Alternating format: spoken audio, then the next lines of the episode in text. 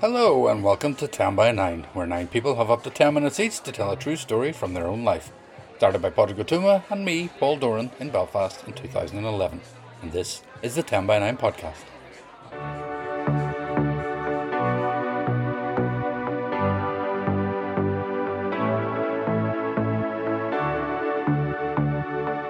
We've two stories in this week's podcast one from our Zoom days and one from a recent Black Box event in front of a live audience. So let's get stuck in. First up is Fiona Malloy, and she told her story via Zoom in April when the theme was scars. I hope you're not too squeamish. I'm proud to say I've never broke a bone in my life and have spent no time whatsoever in hospital, except for the time spent bringing five wonderful children into this world. And this is how I gained my battle scars. There are no other scars that can be worn with quite as much pride as the C section scar. Yes, indeed, my last two were airlifted to safety through the hatch rather than taking the perilous journey down the birth canal that the other three took. I have to say, I always find it hilarious. At least it gives me a cynical type of laugh when people say, all sweet and sickly, like, was it a normal delivery then? as if such a thing exists. Just because something happens often doesn't make it normal. And believe me, there's nothing that feels normal about that carry on. I have a few examples just in case you're in any doubt. With number one, it was Christmas Eve 1992. And there's me lying legs akimbo, up in stirrups, busting the blood vessels in my face, pushing. And there's two nurses talking casually, like over the top of my legs about the price of Brussels sprouts. I'd been pushing for two hours and he wasn't moving. Each contraction just pushing the wee head harder into that area that wasn't seemingly getting any bigger to let it out. In walks a wee small man in a spotty bow tie, and he was carrying what looked like a pair of pliers, only about five times the size. I'm going to spare you most of the details because I think you can guess. Suffice to say, I was in Dungannon, but I could probably be heard in Cookstown. I actually thought I had died and gone to hell, and the devil was torturing me for my sins. Couldn't believe it when I opened my eyes and I was still alive. Apparently, the nosy wee runt was face up and had to be turned and pulled out for his own good. Number two was a slow labour, i.e., two days and no sign. They were talking about moving things on a bit, subtext for legal torture with a drip up. Well, things got so bad, I tried to escape from the labour ward. So crazed was I that I thought I could run away from what was inside me. God love me. When the pushing bit came, I literally couldn't open my eyes, and there was this unhelpful midwife shouting at me, Fiona, you're going to have this baby, as if I had any choice.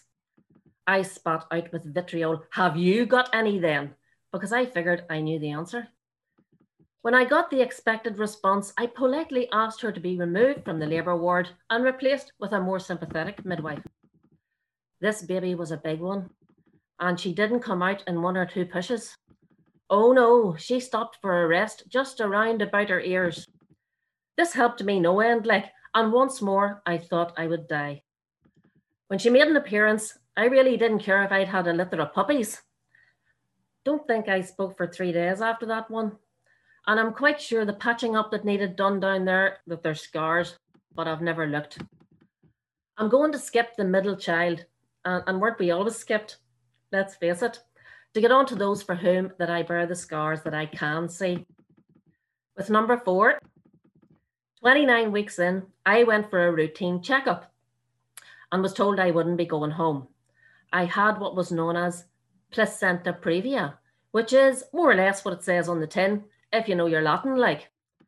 I was stuck in Antrim Area Hospital for eight weeks with no hope of reprieve, except for a Sunday visit to Junction 1 every week where I ripped the arse clean out of it in terms of getting all that I wanted from whoever had come to visit me on that particular Sunday.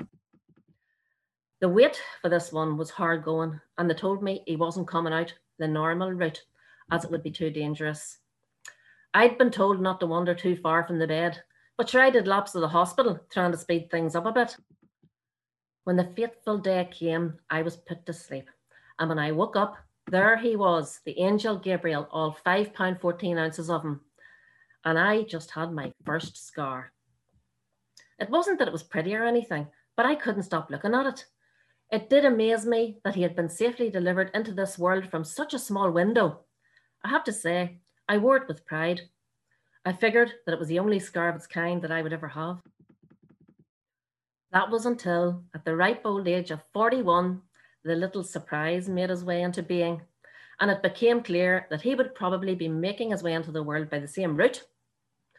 I was somewhat apprehensive about this, as I wasn't to be afforded the luxury of being put to sleep for the situation. Oh no, this was to be a waking affair, and I didn't like the idea of them going in on the same spot to hook him out. But apparently, this was to be for my benefit. Anyhow, as I was wheeled down to the operating theatre, the surgeon says to me, It says here in your chart that you want something a bit more permanent sorted while I'm in there. Are you sure? I think I lolled at that. I mean, how sure does a body need to be like with five children at the age of 41? So the scar was widened a bit for this wee man's fatter head to emerge, and all I could feel was this pulling and hauling that they do when they're at this sort of thing. So much pulling and hauling, and they're not a bit gentle like. I really wasn't sure what was going to be produced, and finally they held him up over the screen and him yapping his wee head off. I think I've told you this before. Liam says he came out gurning and he hasn't stopped since. So there you go, all the one scar and two great reasons to have it. The extension didn't look as good as the original, mind you, and the healing process took a bit longer. But who was I to complain with another perfectly healthy little addition to the family? It seems to me that nature has done some job in ensuring that all these love hormones course through us in the wake of such experiences. Otherwise, the human race would probably have died out by now, and there's no way I'd be the mother of five. However, I'm still the best ambassador there is for having children, or so I'm told, so if any of us are hanging about or thinking or hanging in the balance and thinking that a cat might do you, catch yourselves on and just get on with it. Oh, thanks very much, Fiona. What a magnificent um, journey through um, five births. Dear God, amazing. Um, I should tell you that the, two of your children, I think um, Georgia and Conleth, are in the chat and they were giving live action reactions from the point of view of the children saying, No, what's she doing? Is it about us? We are the children of the scars. And then they made a joke about it. They made a joke about your poor Adon, the middle child, being skipped oh, yeah. over. God help him. I know. That was the easiest one, though, I have to say. Um, yeah, I got the all epidural right. and the whole thing, so uh, it was all sorted. all sorted. what would I know? Yeah, I hurt my finger once. That was sore. Yeah. Men don't know anything. Oh, thanks indeed, Fiona. Like Padraig, I too have suffered great pain. A pair of shoes gave me a blister once, but I persevered. And you can watch Fiona telling that story on our YouTube channel. Most of our Zoom stories are there. Okay, back to the black box and the live audience. It was October and the theme was shock. Here's Jane Searle. 25 years ago this week, I rang the Samaritans. It was October 1996 and I was living in Bradford, West Yorkshire, with my husband and two little girls. David was actually away in Japan with his work, and so I was home alone on a wet and stormy night with just the children asleep upstairs and the cat for company. It was the middle of the night and I couldn't sleep. Not that I'm suggesting for one second that it is acceptable to just phone the Samaritans when insomnia hits if that were the case, I would have a permanent line to them these days at my age. No, it was a different kind of not being able to sleep that made me dial the number. His name was James, the Samaritan. He sounded in his mid 40s, but it's sort of hard to tell over the phone. I'm not even sure James was his real name, but it isn't important. Hi, I blurted out. My name's Jane. I'm sorry to phone, and I'm sure you have other people who need you more than me. I'm not suicidal or anything. I just can't sleep, and I'm on my own. Poor James, I thought to myself. He was probably hoping for a quiet night, and then he gets me, a babbling, sleepless wreck. It's fine, he replied calmly. Would you like to talk? I'm a good listener. That was it. That was what I wanted to talk. And so I began. Last year, James, I had a really bad breakdown. It started with my not sleeping, but quickly became not eating, not wanting to go out, not really caring whether I lived or died.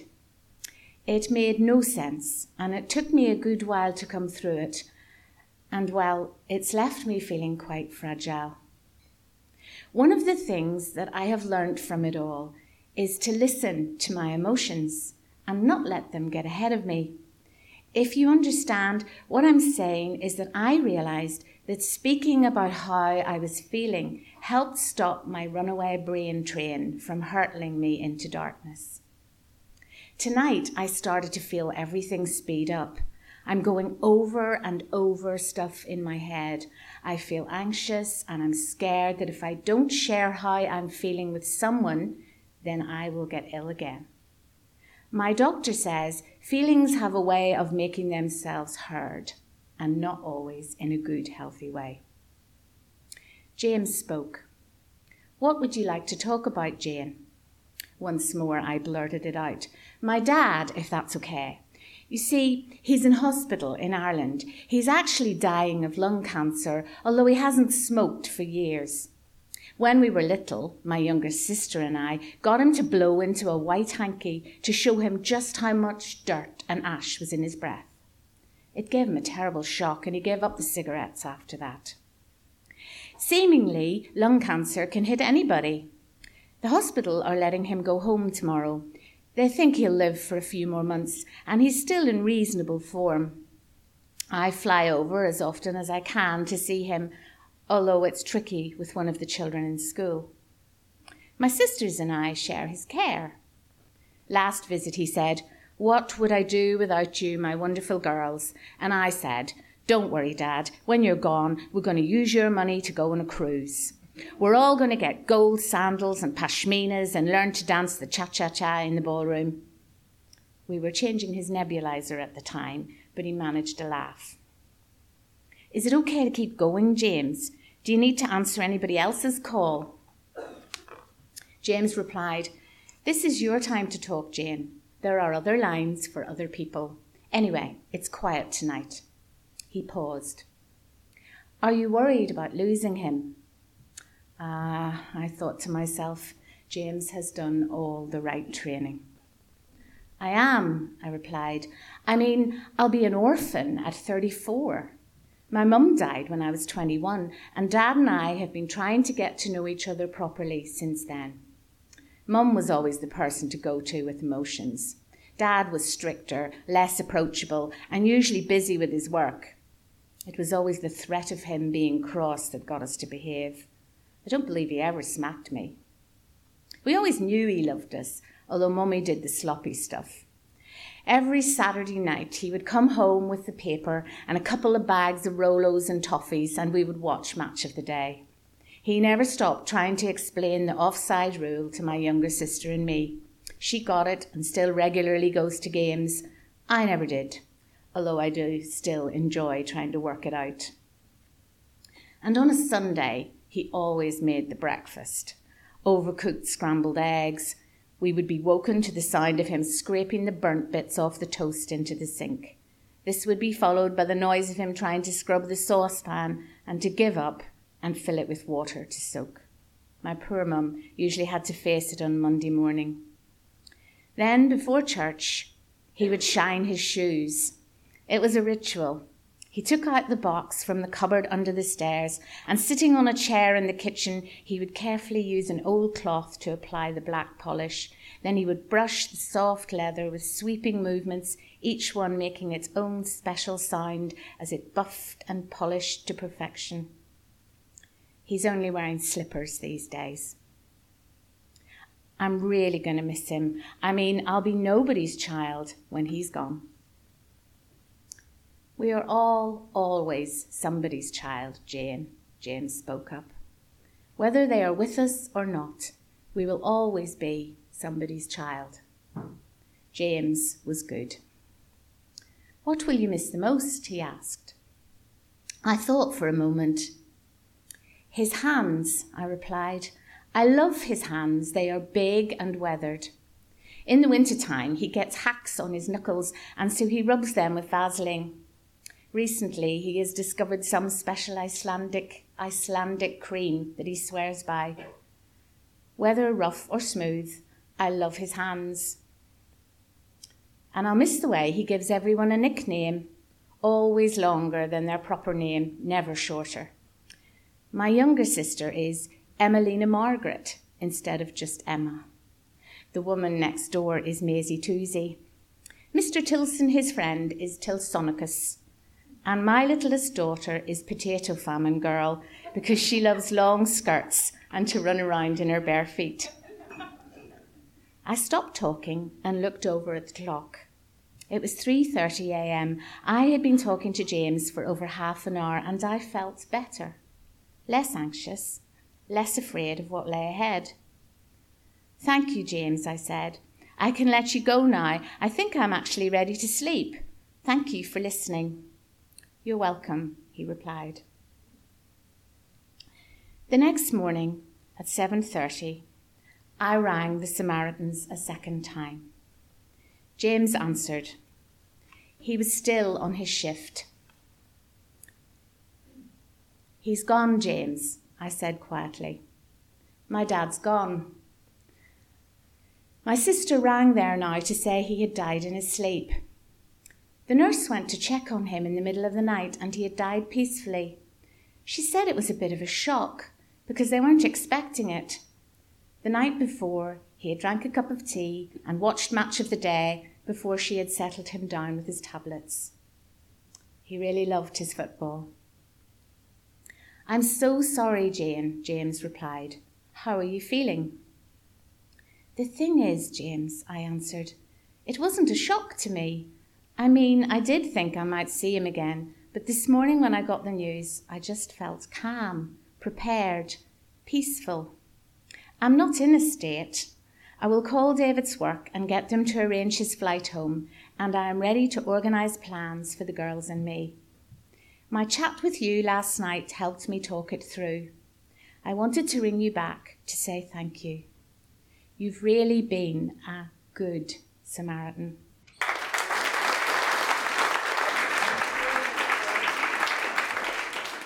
Thanks so much, Jane. Always a joy to hear your stories, and what a wonderfully touching and frank story that was.